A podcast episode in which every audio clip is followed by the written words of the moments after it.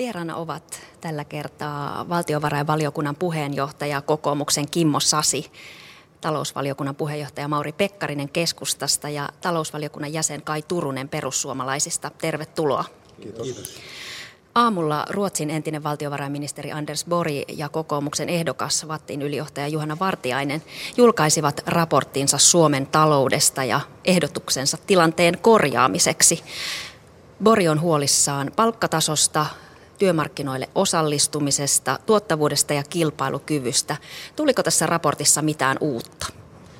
No, tilannekuvaus on varmasti aivan oikea. Siitä olemme hyvin pitkälti samaa mieltä. Kilpailukyky, me olemme 15-20 prosenttia jäljessä. Sitä on ehdottomasti parannettava. Ja työn tarjonta ja tehokkuuden kasvattaminen ovat ne oikeat keinot, millä pitää mennä eteenpäin.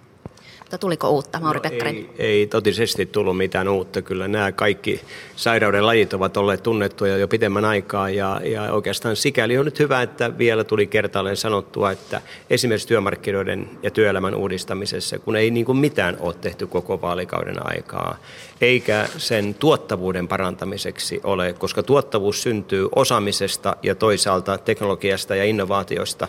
Ja kun tätä rahaa on leikattu huikeat määrät vaalikauden aikaa, niin tämmöisille väärin suuntiin tehdyille ratkaisuille tämä tietysti oli, oli hyvä viesti, että nyt niin kuin jatkossa ainakaan ei sitten tällaisia virheitä tehtäisi. Muuten sisällöltään ei mitään uutta. Että Kai Turunen. No ei tämä varsinaisesti tuonut mitään uutta. Ei tässä ole mitään sellaista uutta keinoa, jolla voitaisiin niin kasvuun kääntää tämä maan talous ole kuitenkaan mukana. Nämä on mun mielestä nämä on niin tämmöisiä perinteellisiä sisäisen devalvaation keinoja, koska meillä ei ole käytettävissä ulkoista devalvaatio. Ja tämä tarkoittaa silloin kyllä niin tuota, erittäin maltillista palkkakehitystä, jopa niin kuin tuota, reaaliansioiden laskemista. Ja mä en oikein usko, että nämä keinot niin kuin Suomessa Suomessa voidaan viedä niin kuin läpi. Ja jos puhutaan siitä, että Suomessa pitäisi olla tuottavuus parempi kuin Ruotsissa ja Saksassa ja palkkataso sitä mukaan alempi kymmenen vuoden ajan, niin mä nostan hattua, jos tämmöinen pystytään Suomessa toteuttamaan, mutta en usko siihen. Vartijan ja Bori ehdottivat uudenlaista palkamuodostusmallia.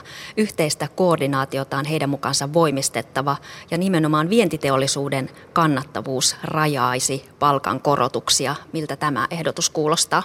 Ne ovat täysin oikeassa.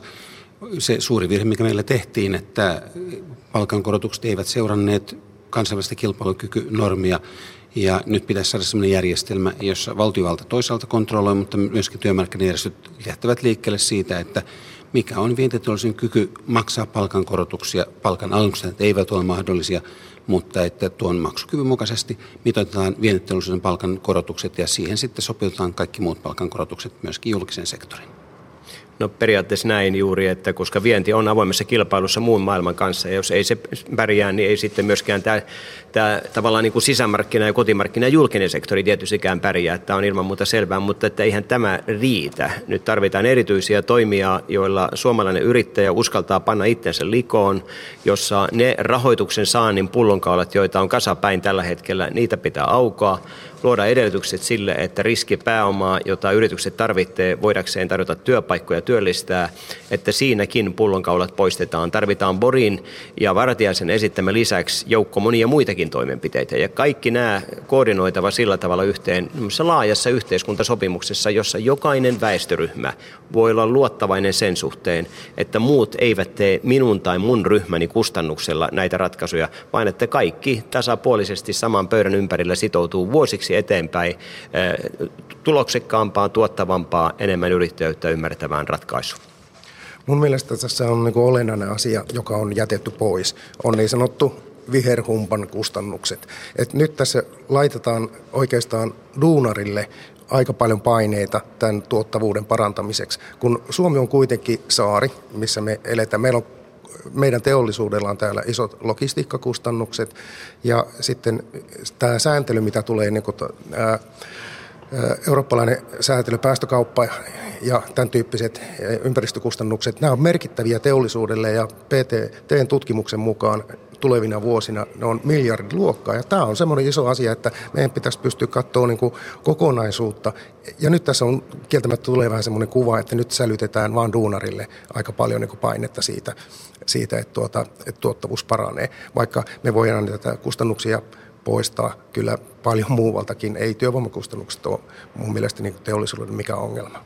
Näin sanoi perussuomalaisten Kai Turunen, entä Mauri Pekkarinen keskusta? Ja kyllä mä nyt olen Turusen kanssa eri mieltä, koska kyllä päästöjen vähentäminen on niin kuin ainoa ja välttämätön tie, mitä kautta ja mitä tietää Suomi ja muu Eurooppa voi kulkea. Ja se tarjoaa Suomelle aivan erinomaisen mahdollisuuden, koska meillä on näitä uusiutuvia luonnonvaroja, joita me voidaan käyttää moneen, ennen kaikkea teollisiin tarpeisiin, ja niitä, joita ei tarvita teollisiin tarpeisiin, me voidaan käyttää myöskin energiatuotantoa. Ja aivan ennen kaikkea, mikä se iso asia on, tämä niin kuin uusi tämmöinen biovetoinen maailmantalous, siitä voi puhua.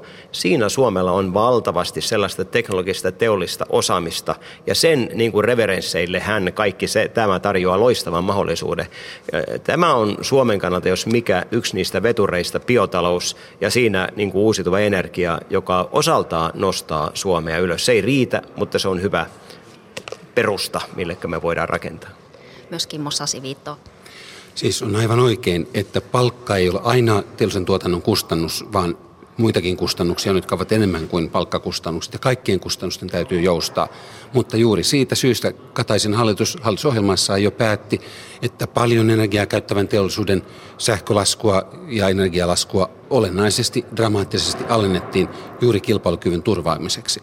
Ja tietysti pitää pitää huolta siitä, että meidän energiaverotus on enintään samalla tasolla kuin meidän kilpailijamaissa, että se on oikea lähtökohta. Pekkarissa haluan sanoa vain sen, että nyt, kuten Bori toteaa, tämä elvytysvara on käytetty kokonaisuudessaan, Suomen velka on kaksinkertaistunut, yrityksiä ei voi tukea enää lisävelanotolla, vaan pitää lähteä siitä, että yritysten toimintaympäristö on mahdollisimman selkeä ja hyvä ja kilpailukykyinen. Bori ja Vartiainen korostivat myös, että pitää saada enemmän ihmisiä työmarkkinoille. He ehdottivat muun muassa työperäisen maahanmuuton vapauttamista, vuorotteluvapaan lakkauttamista ja niin edelleen. Miltä nämä esitykset kuulostavat no tässä taloustilanteessa? Tuo ei ole se pääasiallinen ratkaisu. Suomalaiset tekivät viime vuonna noin puoli miljardia työtuntia vähemmän kuin 25 vuotta aikaisemmin. Siis meillä on potentiaalia tavattoman paljon omassa maassa ja sen, tämän potentiaalin, siis niiden ihmisten, jotka ovat työhaluisia, työkykyisiä, jotka tarvitsevat vähän koulutusta, kurssitusta, näiden työmarkkinoille saaminen on, on se iso asia, mitä tässä tilanteessa tarvitaan. Meillä on tällä hetkellä liki puoli miljoonaa suomalaista työtöntä. Meillä ei ole niin työntekijöistä pula, että sitä puolta pitäisi millään tavalla niin kuin esimerkiksi maahantuonnilla lisätä, mutta meillä on työnantajista pula, eli meidän täytyy pystyä luomaan näitä uusia työpaikkoja. Ja sitten sen verran haluaisin tuohon edelliseen puheenvuoroon vielä tai aiheeseen, mistä keskusteltiin, niin sanoa, että ilman muuta perussuomalaiset on niin ympäristön ja ilmaston puolesta mutta ne on valtavat kustannukset nyt, mitä me niin kuin tästä otetaan. Ja, ja näitä kustannuksia voidaan karsia, mutta ilman muuta niin kuin ympäristön puolesta ollaan. Ja sitten sen verran äh, Sasille täytyy sanoa, että Stubin hallitus, niin äh, nyt tämä huippuesimerkki oikeastaan, niin kuin, mitä te teette niin kuin tämän, tällä sektorilla, on tämä Ahvenanmaan tuulituki, jossa me tuetaan suomalaisilla verovaroilla ruotsalaisen elinkeinoelämän ja ruotsalaisen sähkön kuluttajan kuluttaja-asemaa. Borihan on työn tarjonnan guru ja sen ansiosta Ruotsissa hänen valtiojärjestön aikana luotiin 300 000 uutta työpaikkaa, mikä on oikea luku. Ja jos Suomessakin päästä siihen, niin voi sanoa, että meiltä ongelmat häviäisivät. Sitten olennaista myöskin se, että Ruotsissa työllisyysaste on 75 prosenttia, meillä se on 68 prosenttia.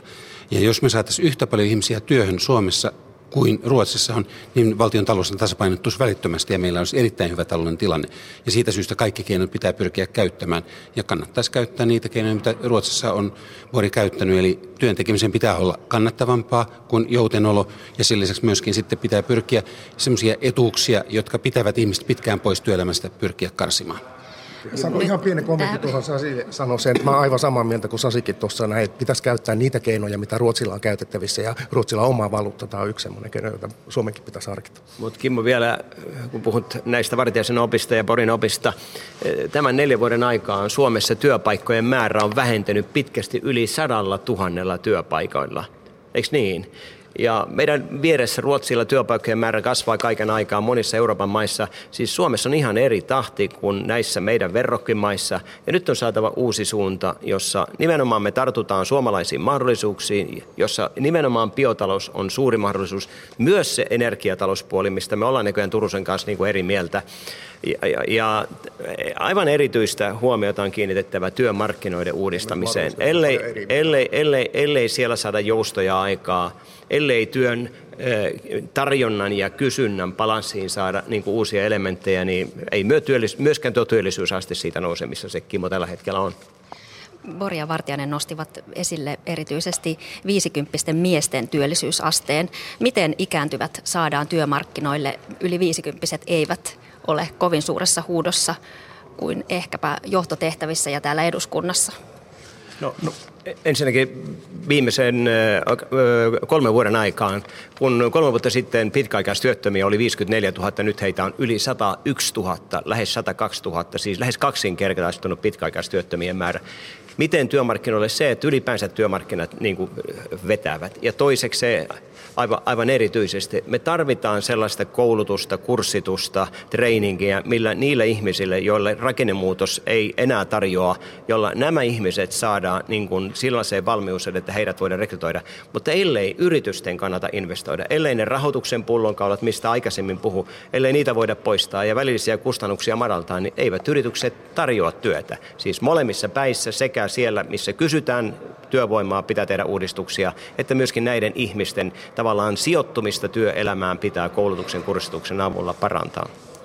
Ensinnäkin täytyy todeta, että mitä tulee ulkomaiseen työvoimaan, niin pidän erittäin hyvänä sitä, jos tänne tulee intialainen IT-insinööri perustaa yrityksen, palkkaa kymmeniä työntekijöitä. Se ei ole keltäkään pois, vaan se, että meille tulee hyvää kouluttaa työvoimaa työhön Suomeen, niin se edistää Suomen kasvua varsinkin tilanteessa, jossa työllisten määrä, niin kuin Bori sanoo, Suomessa on no, alkanut laskea, joka aiheuttaa meille aitoja ongelmia eh, hyvinvoinnin kannalta. Mutta mikä on sitten myöskin tärkeää on se, että yrityksissä pitää voida tuotanto muotouttaa sillä tavalla, että se tapahtuu mahdollisimman tehokkaasti. Ja se edellyttää sitä, että meillä pitää olla enemmän vapauksia työpaikalla sopia siitä, millä tavalla työ tehdään, jotta se tehdään mahdollisimman järkevästi ja tehokkaasti. Näin sanoo kokoomuksen Kimmo Sasi, Kai Turunen, perussuomalaiset. No, meillä on tällä hetkellä ihan hyvä lainsäädäntö tämän suhteen. Kyllä intialainen IT-insinööri voi tulla Suomeen töihin ja, ja, ja erikoisosaajat pääsee kyllä Suomeen töihin ja näin pitää ollakin ilman muuta. Mutta sitten tähän 55 ja vuotiaiden työllistämiseen, niin siinä on yksi iso asia, on, että sieltä puolelta pitää helpottaa pikkusen työnantajan vastuuta, vastuuta sitten tuota, esimerkiksi työkyvyttömyystapauksissa ja tämän tyyppisissä tapauksissa, että ei ole, työnantajalla ei saisi olla kynnystä palkata yli 50 töihin. Ja toinen on sitten semmoinen, että me voitaisiin niin työeläkemaksujärjestelmää muuttaa sillä tavalla, että se olisi esimerkiksi nuorten osalta ja sitten yli 50 osalta niin kuin alennettua maksua ja hyvin työllistettyä. Kuka maksaa sitten normaalia maksua? Jos nuorten ja yli 50 maksua alennetaan, niin kelle jää, no, kelle jää normaali maksu? Mä, mä kuunnella, mä kerron tämän loppuun. Hyvä. Niin tämä hyvin työllistyvä ikäryhmä sitten josta 25 sinne 55 vuoteen, niin ne vois pienen siivun maksaa silloin enemmän. Niin se auttaa sitten siihen, että nuori, nuoremmat pääsivät töihin helpommin. Sitä kautta näitä välillisiä kustannuksia voisi näin alentaa sitten myös yli 55-vuotiaat. Nyt on pakko mennä siihen rakennepakettiin. Tuolla salissa siis keskustellaan parhaillaan pääministerin ilmoituksesta, rakenneratkaisujen onnistumisesta tai toteutumisesta. Etukäteen tästä keskustelusta odotettiin kilpahuutoa. Kuinka värikäs keskustelu salissa on saatu aikaan? No ei. Eipä tuossa nyt oikein paljon. Pääministeri on itse todennut, että hallitus on epäonnistunut keskeisissä tehtävissään ja se on tietysti totta, koska kaikki ne talouden ja työllisyyden mittarit, joilla mitataan kehitystä niin ovat oikeastaan tällä hetkellä huonommassa asemassa kuin, asennossa kuin 20 vuoteen. Oikeastaan melkein ehdottaisin, että nyt on aika vihdoin viimein kääntää koko kansakunnan katse Stubin hallituksesta jo tulevaa ja tunnustaa se ja todeta, että se on siellä, se ei ole onnistunut, nyt on haittava uusi politiikka ja uudet, uudet tuota johtajat ja alettava keskustelemaan siitä, minkälaisen yhteiskuntasopimuksen, koska semmoisen me tarvitsemme, minkälaisen yhteiskuntasopimuksen eri osapuolet ovat valmiita rakentamaan. Uskon, että lähiviikon keskustelut Suomessa tulevat liittymään nimenomaan tähän kysymykseen. Niin, Stubb sanoi, että pitää ottaa opiksi. Mitä tästä nyt seuraavalle hallitukselle on opittavaa? No oikeastaan tämän keskustelun tarkoitus oli jättää hallituksen perintö ja sanoa, mitä jatkossa pitäisi tehdä. Ja täytyy sanoa, että Kataisen Stubin hallitukset ovat ensimmäiset, jotka ovat tarttuneet toimeen, jotta rakenneongelmat Suomessa saadaan ratkaistua. Matti Vanhasen hallitushan sitä ei tehnyt. Ja täytyy sanoa, että loppuun asti ei ole päästy, mutta tärkeitä askeleita kuitenkin otettu. Sote-uudistuksen tiedetään aika paljon jo, mitä jatkossa kaiken kaikkiaan pitää tehdä. Mikä oli valittavaa keskustelussa oli se, että keskustahan ajoi täysin sammutetuin lyhdyin tuohon keskusteluun. Kerrotaan, että tarvitaan 200 000, 200 000 uutta työpaikkaa, mutta ei millään tavalla, miten se pitää tehdä. Kokoomuksen eduskuntaryhmä eilen julkisti oman ohjelmansa, jossa on näitä työn tarjontaa lisääviä toimenpiteitä, joilla pyritään luomaan työllisyyttä ja myöskin mittaluku sille, kuinka paljon pitää säästää, jotta voidaan päästä vakaalle taloudelliselle pohjalle, josta voidaan jälleen ponnistaa ylöspäin kuvaavaa minun mielestä on oikeastaan, niin kuin, että missä nyt mennään, niin on tuo pääministerin puhe. Pääministeri rakensi oman puheensa oikeastaan viiteen pointtiin. Ja, ja, ja ensimmäinen pointti oli tämä kuntien tehtävien velvoitteiden karsiminen josta haetaan kustannuksia, kustannussäästöjä. Ei ole tapahtunut mitään, mutta sitten mennään sinne, hei, mutta sitten mennään sinne neljänteen pointtiin. Ja siellä puhutaan sitten rakenteellista työttömyydestä, jossa sitten pääministeri toteaa, että kuntien roolia pitkäaikaistyöttömyyden hoidossa on lisätty. Ja, siirrettiin kunnille niin, valtiolta velvoitteet joo, juuri, juuri näin. Ja samaan aikaan sitten, kun huolehditaan paremmin eh, pitkäaikaistyöttömistä, eli tämä 500 eh, työttömyyspäivää kun pitää lähteä aktiivitoimenpiteisiin, on laskettu 300. Tämä on käytännössä lisää sitten kuntien kustannuksia puolella. Työt, pitkäaikaistyöttömistä pitää huolehtia hyvin, mutta samaan aikaan sitten kun kunnat ei saa tietoja edes näistä työttömistä, niin pitäisi olla työkalut sitten, jos tämmöisiä tämmöisiä asioita Tämä, tämä siis rakenne... Hallituksellahan on näitä aktivointitoimenpiteitä, joista kaikkein tärkein on nuorisotakuu, eli alle 25-vuotiaat saavat työpaikan, koulutuspaikan tai muuta toimintaa, jolla pidetään heidän työkykyisyydestään kaiken kaikkiaan huolta. On totta, että kunnille on lisätty vastuuta työttömistä, mutta yksinkertainen syy on se, että kunnanviranomainen on lähempänä ihmistä kuin valtioviranomainen. Ja kun kunta kuitenkin joutuu pitämään huolta myös sosiaaliturvasta, heillä on mahdollisuus katsoa kokonaisvaltaisia näitä ihmisiä, kokonaisvaltaisia näitä Ei, ihmisiä heidän tilanteitaan ja pyrkiä auttamaan, että he saavat työpaikan. Kimmo, ensinnäkin nuorten työttömien määrä tämä takuaikana on kasvanut mm. Yli 40 prosentilla, lähes 50 prosentilla, joka kertoo, että siinä on epäonnistuttu aivan täydellisesti. Mitä vielä tulee näihin rakenneuudistuksiin? Kimmo sanoi äsken, että olisi pitänyt aloittaa jo vanhaisen hallituksen aikaa. Uudistuksia on tehtävä aina ajassa. Ja se aika, milloin olisi pitänyt kyetä niin kuin tekemään julkisen palvelun uudistukset, työmarkkinauudistukset ja yrittäjyyden edellytysten uudistukset, ne olisivat olleet nämä ajat nyt, mutta hallituksen toimesta, niin kuin äsken tuolla todettiin salissakin, niitä ratkaisuja ei ole saatu aikaiseksi. aikana ei tehty mitään? No niin, nyt herrat, viimeinen kysymys, aika, aika loppuu. Ylen vaalikone ja vaaligalleria ovat avautuneet tänään, näitä vaalikoneita on valtava kirjo. Miten te rajaatte sen, mihin vaalikoneista vastaatte? Ne ovat kuitenkin keskeisiä välineitä. Yhdellä, yhdellä lauseella nyt. Mä en ole kyllä kovin paljon niitä rajannut, että, että jos joku kysyisi nyt multa, että mitä vastaisit Ylen johonkin vaalikonekysymykseen, niin en tiedä, koska olen vastannut varmaan 15-16.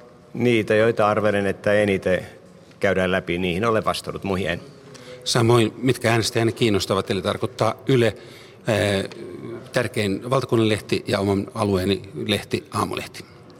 Kiitos Kimmo Sasi kokoomus, Kai Turunen perussuomalaiset ja Maurin Pekkarinen keskusta.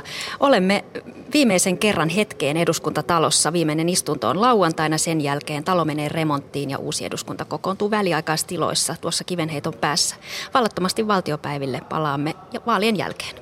Kiitos. Kiitos. Kiitos.